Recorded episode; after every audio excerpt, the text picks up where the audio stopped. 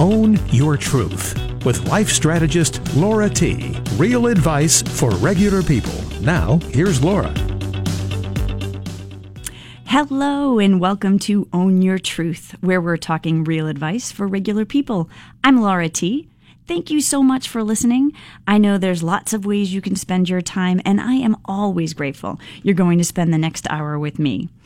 As I mentioned at the start of this season of radio shows, uh, each month I'll be interviewing someone who's really living their truth. And by that I mean living life their way. Tonight is one of those shows. And I am super excited to spend time with artist, author, and entrepreneur Jane Pollak.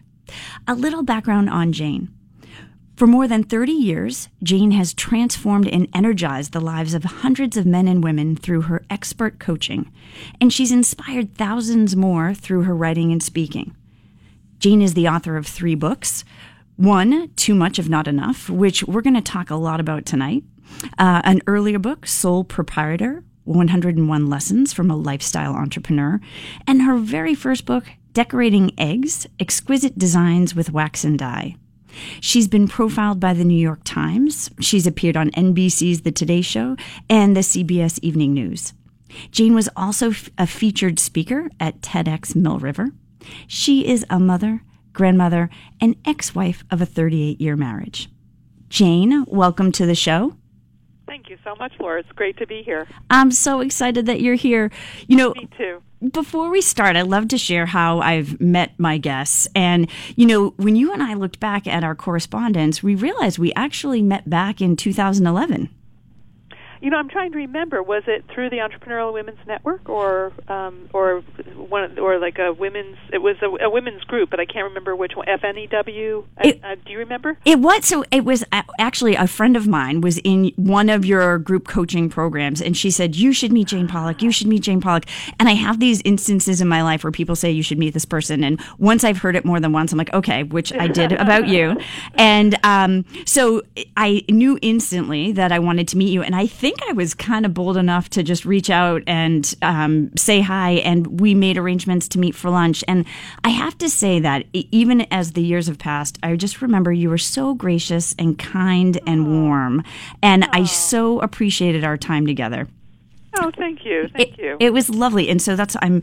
I remember shortly after I think that you had moved, um, and I followed your success online, and this is one of those times where I'm so grateful for social media, um, for its ability to help me stay connected to people that I admired. So, I was exactly that's great. I was thrilled when you said you'd be on the show.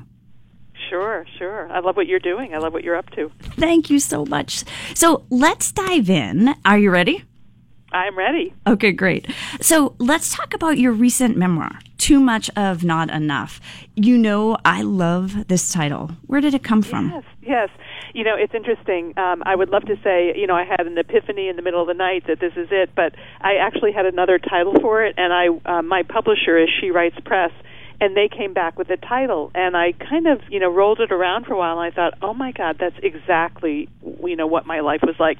My title my working title was uh, uh life lessons i learned to become myself or something. They said that's much too self-referential. Mm. you know you want something that other people can relate to. And you know people who who see the title they just say wow. You know i, I totally understand you know what that you know what that means. Because anybody who has lived a life of too much not, of not enough knows. Whereas um, there's a memoir out by Andrew Rannells the um, actor and his is too much is not enough. And it's like there's mm-hmm. such a mm-hmm. difference between is and of. You know so um you know he he's he'll never have enough. And i'm like please give me a, a little bit more. That will be plenty. Mm, well it's amazing. Those little shifts in language make a huge difference.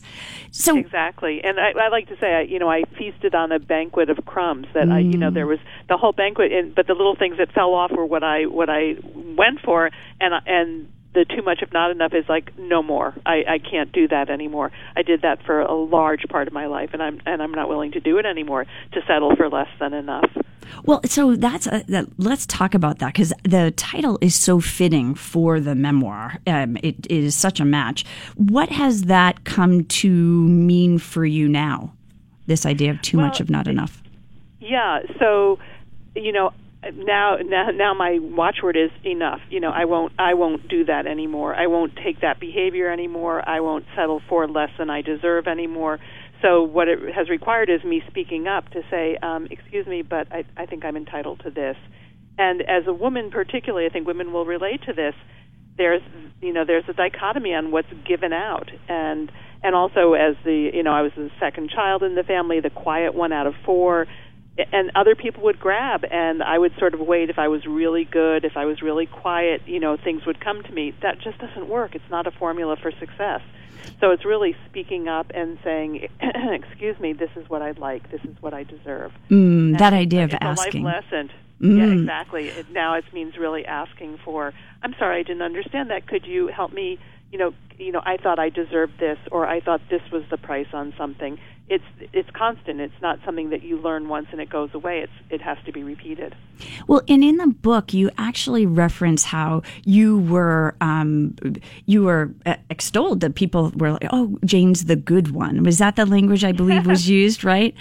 Exactly, exactly. My maiden name was Goodman, uh. and and the, my my siblings called me Goody Goody Goodman. I was I was so you know just so conscientious, and you know that was how I would get my parents' attention, and I thought it was a compliment if my mother said, "I don't have to worry about Jane." You know, mm. and then I realized it was actually the lost child. That you know, like I don't have to think about Jane because I know she's just going to follow suit on whatever happens. And I had an I have an older sister who's very extroverted, acted out a lot, and that was how she got attention. Mm-hmm. But I could just kind of quietly hide in the shadows and just be good and get good grades and you know take care of mommy and that that kind of behavior. And that just doesn't serve, you know, as an adult, it doesn't serve. Well, and it's so interesting going back to that idea we first talked about about how shifts in language matter so much, and when we're the parent, how much our language matters to kids because so much of what we speak is unintentional. It is meant as a compliment at that time, and then how that's carried on as we grow as we get older you know in my so, so segueing over to my coaching practice mm-hmm. there are words that i won't i won't permit my clients to use like just uh, not you know what do they say? Um, just try mm. a little because they'll say, "Oh, here's my little brochure." It's like that wasn't a, you know I'm I'm putting together a little seminar. There is no little seminar. You know, it's a way we have to, we diminish ourselves, and you have to be really careful of how you language things because that then people will minimize you, and we that's we really don't want that. So I'm very con- conscious of how how I speak things these days it's so important. What a great um, a great lesson.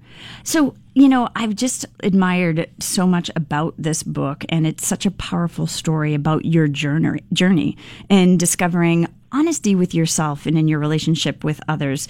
If you had to um, articulate one lesson that you want people to walk away with from your book, Too Much of Not Enough, what would it be? I, I think that it's you know it's it's very widely out there, which is trust your gut. But I knew, you know, in my early 30s that things weren't right. My body was telling me. I like the expression, "The body is the midwife to the mind," and your your and the body doesn't lie. So mm-hmm. I was getting these signals, but I was so afraid because I didn't know what to do with them. I I stayed in my marriage, and and I don't want to say that it was a bad marriage. It just it wasn't nurturing to me, and I wasn't growing in it. I was growing independently of it, but the marriage wasn't growing. So I don't want to put down the marriage, but I had information early on, but I didn't have a mother to go home to. I didn't have a best friend. I I didn't have the resources to leave. And so I think I had to learn what I had to learn, but I I had enough information from my body to say that you know that wasn't right. And then years later when we were getting divorced, some things came to light. And it's like okay i knew it i knew it back then. Mm. but i didn't i didn't trust it. And i think you know our our gut is you know they say your you know the gut is like a second brain and your heart. They actually have brain cells in your gut and in your heart. Because it's not just the brain that takes in information. So i think we dis- diminish and dismiss the wisdom of our bodies and mm. i would say listen to your body and also what happens if you're a fan of louise hay our body tells us things. You know, if your feet begin not to function, if you get stomach aches, what can't you stomach? If you have mm-hmm. shoulder pains, you know, what are you shouldering? You know, it shows up in the places. So our our bodies are these amazing tools for directing us, and I wasn't listening to it enough. And also, I was, you know, hiding it with sugar. You know, I would just binge on stuff because I don't want to feel that. So I'm just going to go to Friendly's and get a you know double scoop of mint chocolate chip ice cream, and then that goes away. Mm-hmm. So it's you know all the information is there, and what we choose to listen to, and it's still there today. You know, I, I have some pain. And, you know, it's like I, I feel better when all my kids are calling me. You know, I, I, I you know, and when they're not, I, I feel this tension. So my body is holding on to things and is very wise. So I'd say really trust your body. That's fantastic advice. Jane, in this book, there are so many um, really relatable quotes. One that really hit me was when you say, expectations are premeditated resentments. This really struck me as particularly brilliant. What does that mean for you? Uh, I I love this when I hear it. A lot of things I I reference are from my 12 step recovery, so I don't want people to think, "God, she's such a genius." Because this is, you, know, this is, uh, you are a genius. You are a genius. The, what they call the room. So, um, so it so it would be if I were to go to Thanksgiving this year with my extended family, cousins and siblings, and all that, and expect that um, you know let me see if they'll all come around to me and you know ask me about the book and how the book is doing. I'm setting myself up to be disappointed. I'm setting up that I have an expectation, and then if they don't, I'm going to be like, well, why didn't she ask me about the book, and why didn't he? You know, so mm-hmm. it re- it's a setup for, and I think we do it all the time, all the time, and it's it really is something I've learned not to do, to create expectations because. It, it, they're just disappointing. Mm-hmm. So if you can go, uh, you know, I, I like the expression "wear life as a loose garment," like a light, loose garment, which is another recovery phrase just like go with the flow. Be in the you know i think a lot of it is the power of now and mm-hmm. just saying in what is happening in the moment not going in with an agenda that nobody else has read. When i when i started year, years ago when i started therapy you know when i was in my 20s she said oh you know i started to tell this whole story and she said oh he hadn't read your script Ah. Like, how, did, how did she know? How did she know? You know, I do this, then he does that. And I grew up in a family where my mother would guess, like, is this what's wrong, Jane? Is this what's, you know, so I had this game and I was the director of a show that nobody else knew they were in. You know, kind of like the Truman Show. And it, it doesn't work. So right. to be as present as possible, to be in the now as much as possible, is such a healthy way to uh, approach life. And you know, it, it sounds like such common sense, and yet you know that in it, it can be difficult. It just seems natural to set up those expectations. As a coach and author, what specific tools do you suggest to help people stay in that now and, and get out of the expectation? Well, I, I had an experience. I, you know, I think uh, just to pause for a moment, I had an experience. I was in Starbucks la- uh, about a week ago, and I they had a funny thing. It was uh, they said, you know, use a funny name, you know, for you know, because they call you out by name. Oh, right, right. And so, you know, so uh, they called out this name, but it, it could have been a funny name, but it was. um uh, just an unusual name, and I looked at the person. I said, "I think I know who it who that is." It was somebody I knew from a different part of my life who had uh, cha- changed gender and had chosen this kind of peculiar name. And I said, I wonder if that's that young woman that I know.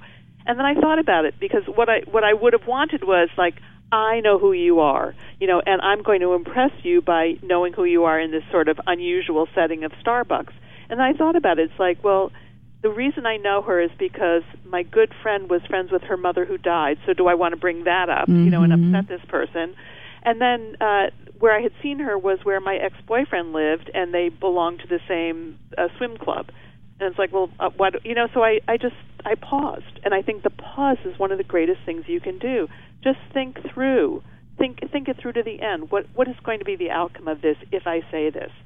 Um, you know, does it need to be said? Does it need to be said by me? Does it need to be said now? Mm-hmm. And if I can do that process, then I have a much better time because you know if I played that through and I said, "Are you so and so?" and she said yes, and then we, you know, I say how I knew her or him, it would have been unpleasant for for that person. Mm-hmm. And so why, you know, why? And and I thought that through, and I felt very proud of myself. It's like I don't think I've ever done this. Like I, you know, I actually edited my thoughts and and gave them some uh, importance before I address this person and thrown off that person's day. That that idea, especially it, with today's technology and instant gratification, that idea of the pause is really a beautiful mm-hmm. one and and so important. And I don't think I know even even for me, it's so easy to be like, oh wait, wait, wait. Um, so that's great, great advice. That idea of taking the pause. It's very simple, and you know more people should do it. and I, t- I tend to cut people off because people can you know people like an audience. I'm a very good listener, and so I tend to uh, you know come in with something. And so, not doing that is also something you know allow people to finish their thought to to get through it what it is they want to say is is very helpful. Excellent. That's excellent advice. So, in continuing with some of these really great quotes from the book, um, one other that stuck out to me was when you had son, said unspoken desires are more dangerous than disagreements. Can you talk more about that? You know, I, I have to tell you, I, I, you know, you had mentioned that in an email, and I looked it up. I couldn't find it, so I don't, I can't, I can't really speak to that. I don't remember. Well, remember wouldn't it be awesome? If I said that? No, I don't know where it came from. I would be I, so impressed with search. myself. I did a word search in the, uh, you know, in my trans, in my um, manuscript, and it's like that didn't, those two words didn't come up. So I thought, gee, and, and they don't, they don't sound familiar to me. So I thought it was like I don't think I said that. Well, even so it's genius, I, I think I, it was not me. Well, so what's interesting is because as I was reading the book, I was taking notes, and so once ah. I had gone to put together questions, I hadn't clearly articulated what were notes and what were. I just assumed, oh, okay, here's a great question. Um, well, so so even if those weren't your words, is there any part of what you've learned in your self discovery that ha- has that stand true? This idea of unspoken desires are more dangerous than disagreements. Is that even well, something think, you would agree with? You know, I, um, let me speak to unspoken desires. Um, I think what happened, my my first addiction was codependency, mm. and so the desire it was like a fantasy that this person would become my best friend, and that she would care for me and love me the way a mother should have cared for and loved me. So that was the unspoken desire. Uh, you know, I'm not sure that there where the disagreements comes in around that, but um, it was. Uh, you know, I that was my script. It's like we're going to be best friends, and you're going to take care of me.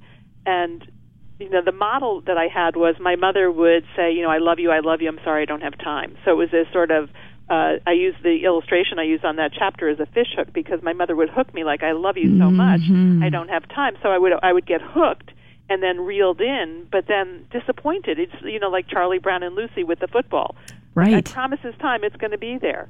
So I think that's the you know the unspoken desire is that he's going to kick the, the you know the the touchdown, um, uh, and then and then she disappoints him. So I'm not sure about disagreement, but I think it's that. Um, you know the again it's an exp- an unmet expectation and it's not discussed and and you don't even know what it is and nor you know I, I keep ch- I kept choosing people who couldn't fulfill it anyhow mm-hmm.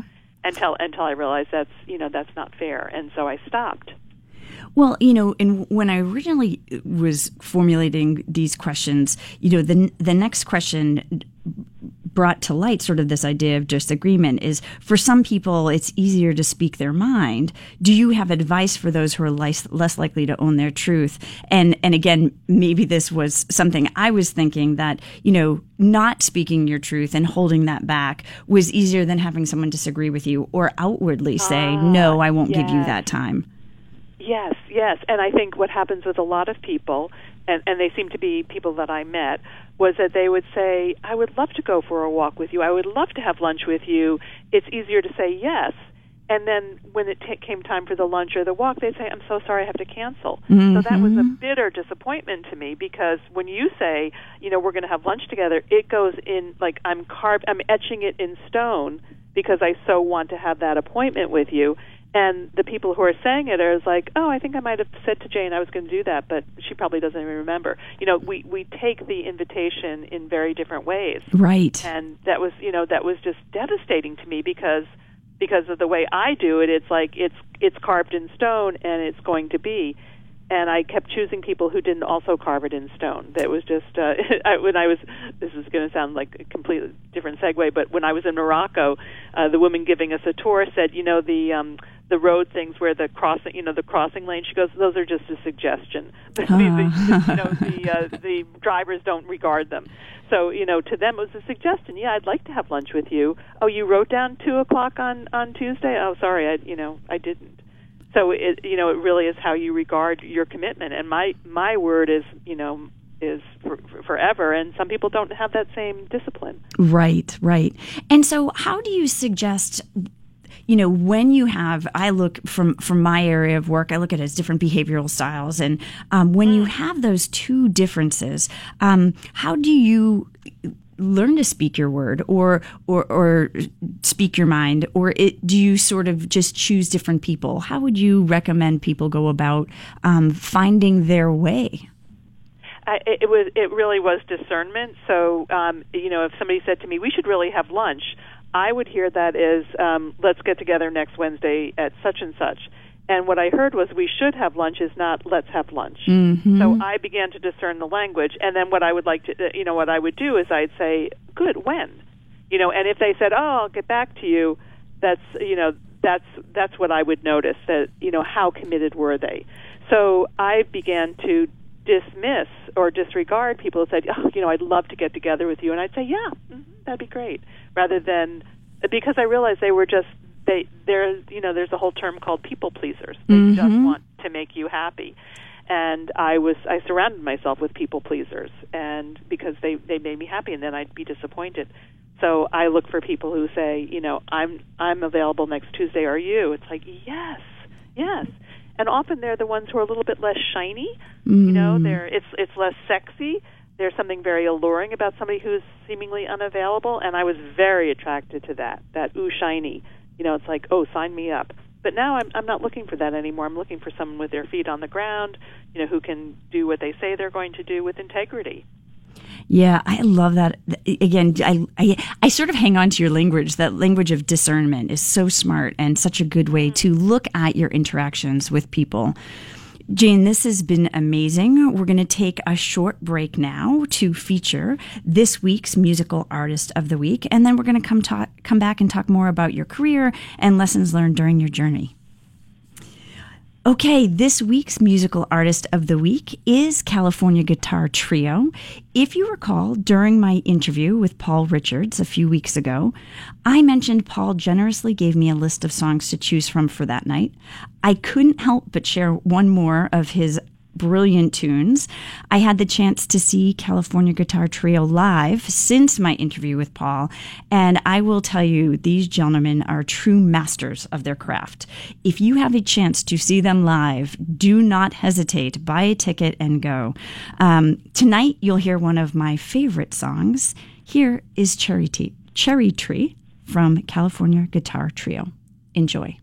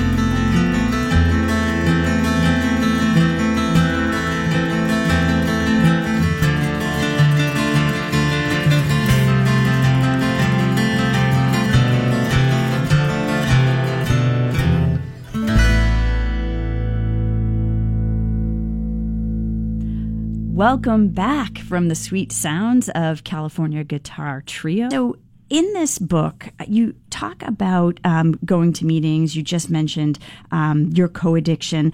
I'd love to have you describe um, how you saw your addictions. I don't think everyone would see it the same way.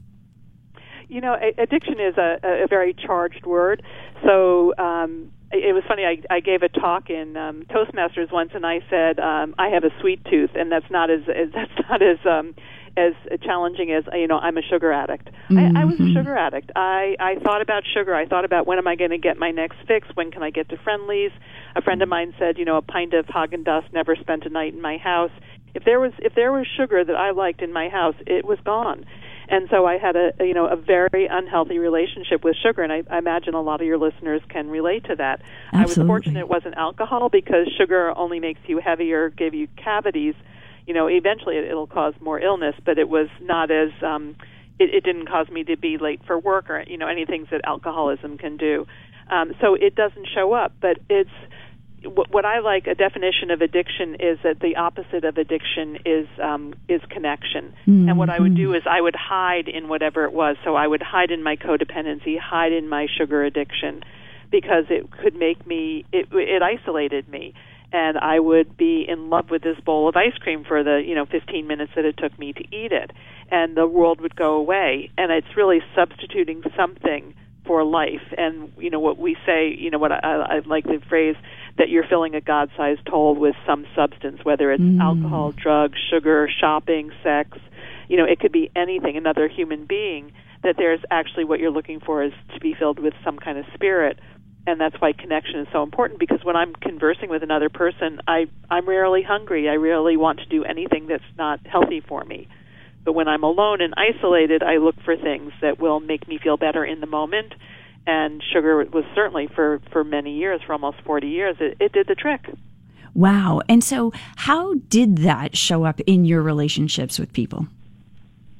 how did the uh, well with this, my with my friend the, the codependency was I was so needy you know i was just like well when can you walk or when can i see you? You know it was i, I think everybody knows the story of a desperate boyfriend or girlfriend no matter what sex you are.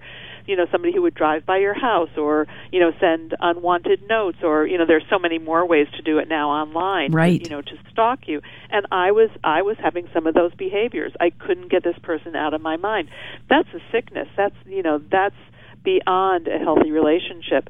And when i my first re, my first recovery program was codependence anonymous and what was so great was that everybody else in the room was describing exactly what I was feeling. It's like, oh, there's actually a name for what what I have here that I was using people to to fill me up. So, um, you know, it was, and I and I weep for that young woman. I was in my 20s, and I didn't know. I didn't mm. know. Um, but now that I know, it's you know it's crystal clear to me, and I can see when behaviors become. I I, I don't think I, I I mean I can addict to a lot of things. Like you know I like I like watching you know a particular Netflix show, but I can I can stop myself. It's not mm-hmm. you know it's not it's not in any way interfering with my life. My relationship with this friend completely interfered with my life. It interfered with my mothering. It interfered with my relationship with my husband. You know, it was a mess, and it took me. You know, it was huge to take that step away and say I can't do this anymore. And that became you know that's really where my book starts. Is that I, you know, I, I fell off a cliff and my life completely changed and opened up into, they call it the fourth dimension, you know, a, a, a way of life that I never knew existed before, which I'm so happy I've discovered. And so, how um, how did going to those meetings help you get to this fourth dimension, this place that you couldn't have imagined before? Well, you know, there's so many things that people don't talk about, and um, I won't swear, but you know, I, you know, I, somebody, a newcomer to one of my meetings, said, "You talk about real s blank blank blank in here." It's like, where do you talk about the real stuff? Right. And so here are these people saying, you know, I did this sexual behavior because I'd rather you know, I'd rather be with somebody than be alone. It's like well, I, I never get to hear that any place. You know, that's and that's real. That's really mm-hmm. how people behave. And so I heard real people telling real stories about their their lives and their relationships, and it's like me too, me too. And and there was a you know there was a solution. There was you know you could pick up the phone and call somebody else. You could get on your knees and pray. You could go to a meeting. You could call a sponsor. I mean there were a list of tools. And by doing those over the 30 years that I've been in recovery I've gotten better. I have healthy relationships. I ended that unhealthy relationship. And I you know I, I have tools for being in life that I never really had Wow. So, in speaking about tools in uh, and in the book, and I believe in one of your blog posts, you had mentioned the, a God box.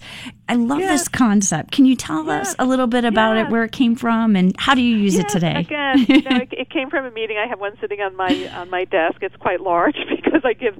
They said, you know, uh, make a list of all the things you can manage and all the things you can't manage, and, and go, you know, give them to the universe. So you can say universe, God, whatever whatever you like. And what somebody said is they call it a God can. I can't, but God can. Ah. So they put it into a God can. So I had a little thing, and I would write down. Um, let's see, I actually wrote down um uh, the phone company you know and i just it's like i'm you know i'm not getting on the line i'm not you know and i put it into my god box and then and i date it and i took it out because in order to prepare for this call and i thought oh that went away you know and i looked at ah. all the things um meeting my uh ex husband's significant other uh, at christmas last year it's like, how do I do that? How do I? I gave it to God, you know, and somehow I did it. So all the things that I worry about, it's someplace to put them, because otherwise, you know, there's all this free floating anxiety. So I have a jar full of things that I've given to God, and you know, when I take them out one at a time, it's like, well, that was taken care of. That was taken that. care of. It's it, it is you know it's a letting go and mm. let go and let God is another very common you know twelve step you know recovery you know um, slogan, which I love.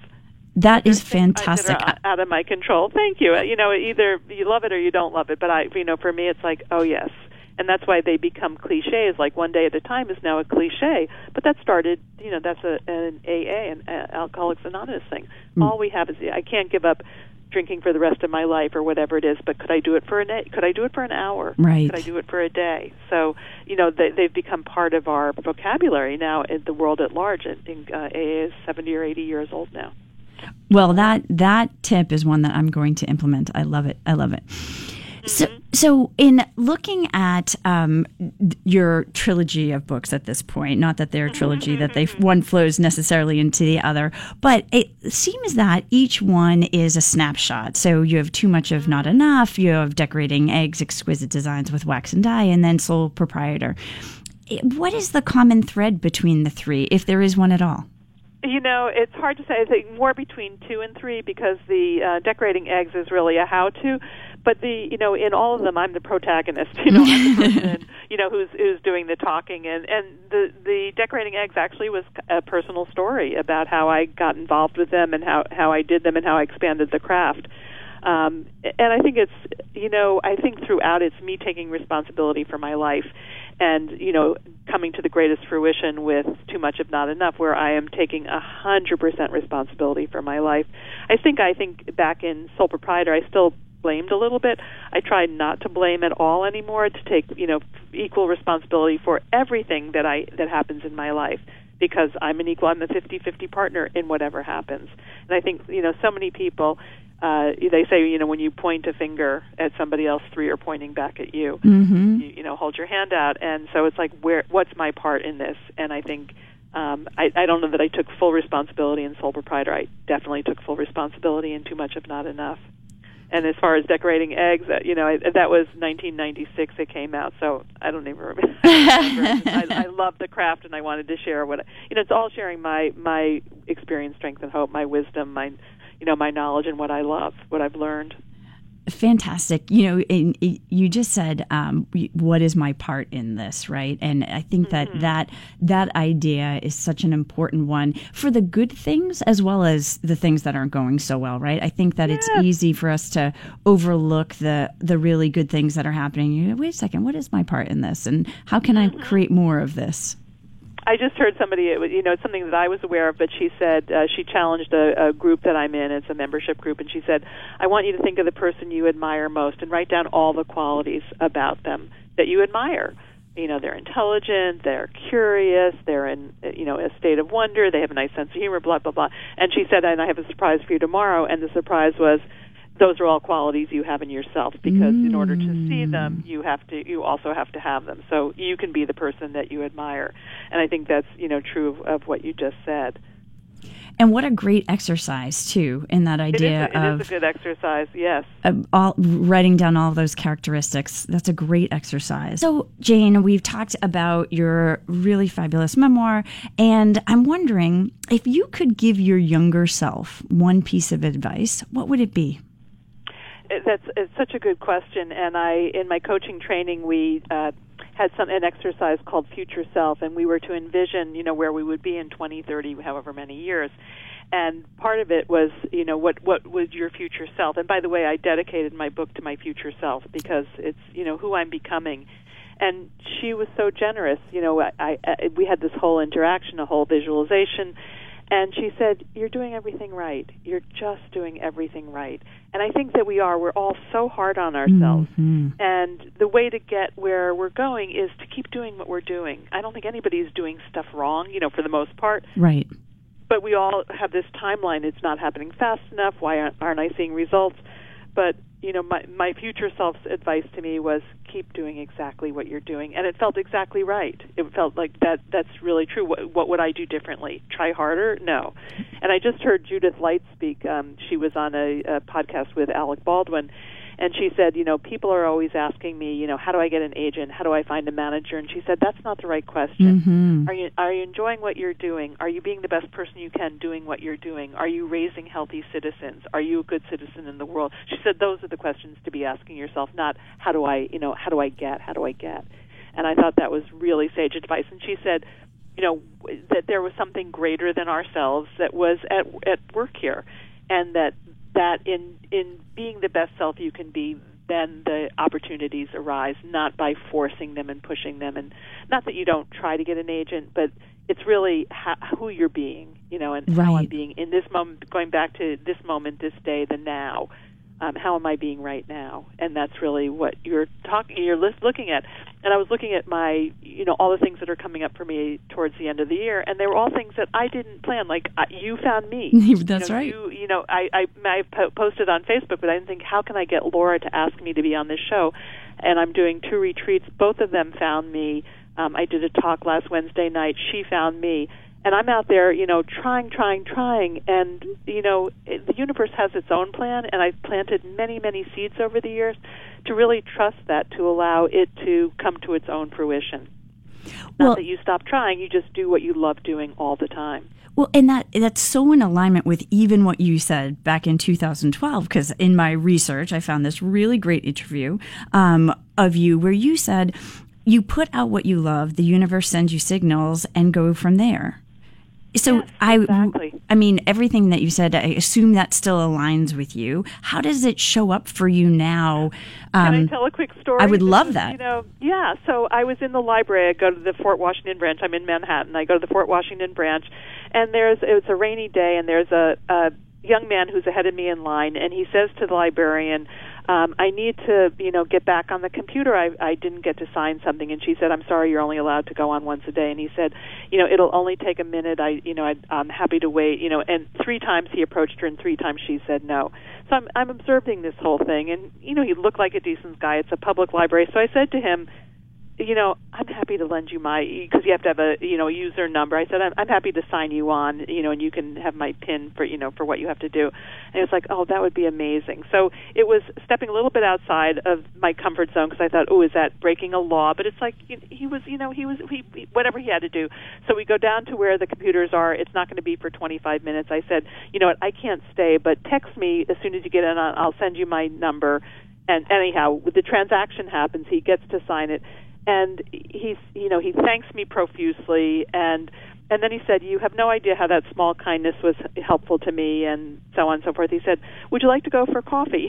And i thought you know it was it was you know he was half my age but it was such a beautiful gesture. We met the next day and had coffee and talked for an hour. Aww. but it felt like it was just completely organic and i you know i'm uh, looking for uh, dating and i thought a younger man would be great. And so for a moment i thought wow maybe maybe this is how i meet the person. But as somebody said to me just today she said when your light is shining, you know, mm-hmm. you are a, you're an attractor, you're a magnet. Magnet. And so the more I can, the more I can have my light shine. And you know, I I did something that was, you know, it was easy for me to do, but I was paying attention. I I heard what happened, and I helped.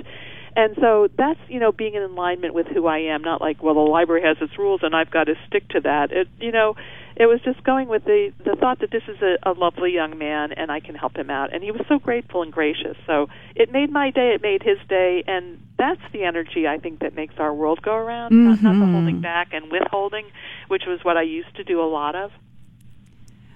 So, in this um, idea of, of giving and of self discovery, I, would like to ask people: uh, Do you feel like you've mastered, you know, yourself, your craft? At this point in your life and your career, what do you what do you feel like you've mastered?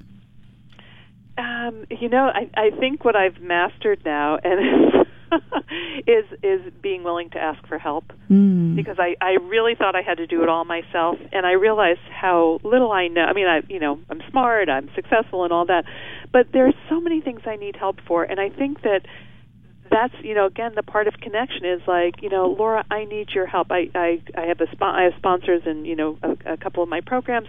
And I was struggling with something and I said you know can you help me? And as soon as I ask it's like the universe just opens up and things get resolved. But it's my you know I had to be so self-sufficient and so um isolated that I think the lesson and the thing that I've gotten used to and it's still hard for me is to say I need help I need help, and that we're not alone in this universe, that we really need to depend on others and can depend on others, and others are good and will help you.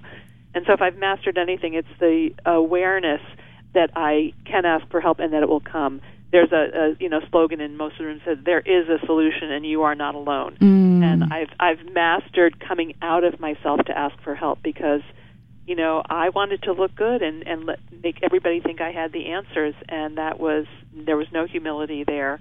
There was arrogance there, and I also was ashamed a lot because I didn't know the answers, and I thought they're going to find out I'm a fraud.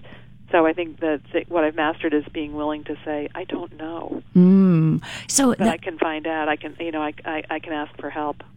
That's such great self awareness. What advice do you have for people who um, aren't there yet, who who who recognize it in themselves? They have a hard time asking for help, but haven't made that step to to actually ask for it.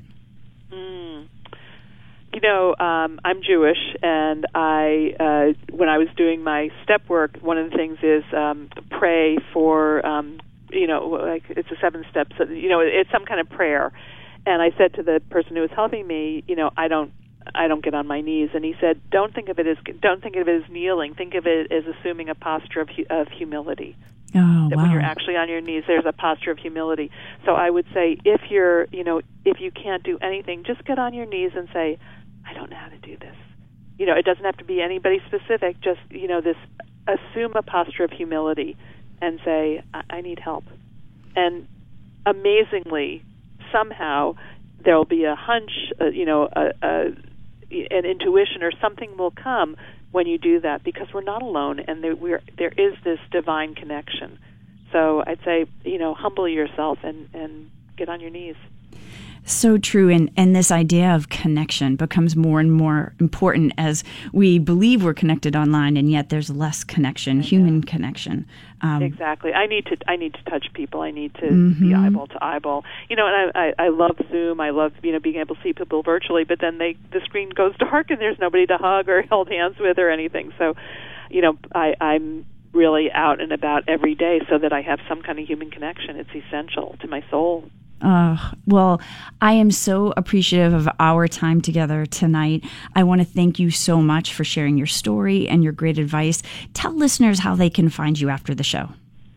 I have a website, Jane Pollak, and it's P O L L A K. There's no C in my last name, janepollak.com. My book, Too Much of Not Enough, is on Amazon, Indie Books, Barnes and Noble, uh, so you can get it that way, and you can go to any bookstore and order it. They'll, it's uh, distributed uh, nationally, so you can get it anywhere.